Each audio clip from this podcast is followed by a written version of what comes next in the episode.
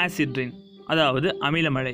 பூமியில் மனிதர்களால் ஏற்படுத்தப்படும் இந்த நச்சு வாயுக்களால் ஒரு சில சமயங்களில் இந்த அமிலமலைன்னு ஒன்று பொழியெடுத்ததாக தெரிவிக்கப்படுது. என்னதான் சொன்னாலும் இந்த அமிலமலை ரொம்பவே ஆபத்தானதா? இது ஒருவேளை பொருட்களை அப்படியே கரைச்சிருமா? அந்த அளவுக்கு இது ஆபத்தானதா? இந்த அமிலமலை ஏற்பட காரணம் என்ன?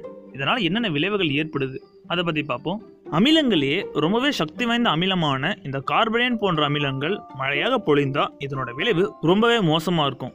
எந்த அளவுக்குன்னா அது தன்னோட பாதையில் இருக்க எல்லா விஷயத்தையுமே கரைச்சிட்டு போயிடும் ஆனால் கார்பரேன் இல்லாமல் வேற ஏதாவது அமிலமழை பொழிந்தால் அதோட பாதிப்பு அந்த அளவுக்கு இருக்காது. ஆனால் இதாலையும் நம்மளோட இயற்கையிலையும் ஒரு மிகப்பெரிய மாற்றம் உருவாகும்.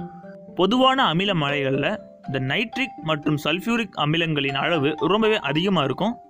இது ஏற்பட காரணம் மனிதர்களால் ஏற்படுத்தப்படும் இந்த நச்சு வாய்க்கள் தான். இந்த அமில மழையால் முதல்ல பாதிக்கப்பட போகிறது இயற்கை தான். மண் அரிப்பு ஏற்படும் நச்சுத்தன்மை அதிகரிக்கும்.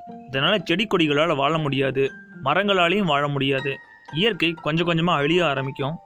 இதனால் நம்ம இயற்கை அழிவின் பிடியில் சிக்கிக்கொள்ளும் கண்டிப்பாக நம்மளோட வாகனங்கள் நம்மளோட நகரங்கள் அது மட்டும் இல்லாமல் பெரிய பெரிய கட்டடங்கள் இது எல்லாமே இந்த அமிலமலையால் பாதிக்கப்படும். இந்த அமிலமலை நீர்நிலைகளும் பாதிக்க ஆரம்பிக்கும். இதனால் சின்ன சின்ன உயிரினங்கள் ஆரம்பித்து பெரிய பெரிய உயிரினங்கள் வரைக்கும் உயிரிழக்கும். இது நம்மளோட உணவுச் சங்கிலியை ஒரு மிகப்பெரிய அளவில் பாதிக்கும். இந்த மாதிரி ஒரு சூழலில் நம்ம பூமியில் நம்ம வாழ்கிறது அவ்வளோ எளிதான ஒன்று இல்லை. இந்த மாதிரி ஒன்று நடக்காமல் இருக்கணும்னா நம்ம பூமியை நம்ம மாசுபடுத்தாமல் இருந்தாவே போதும்.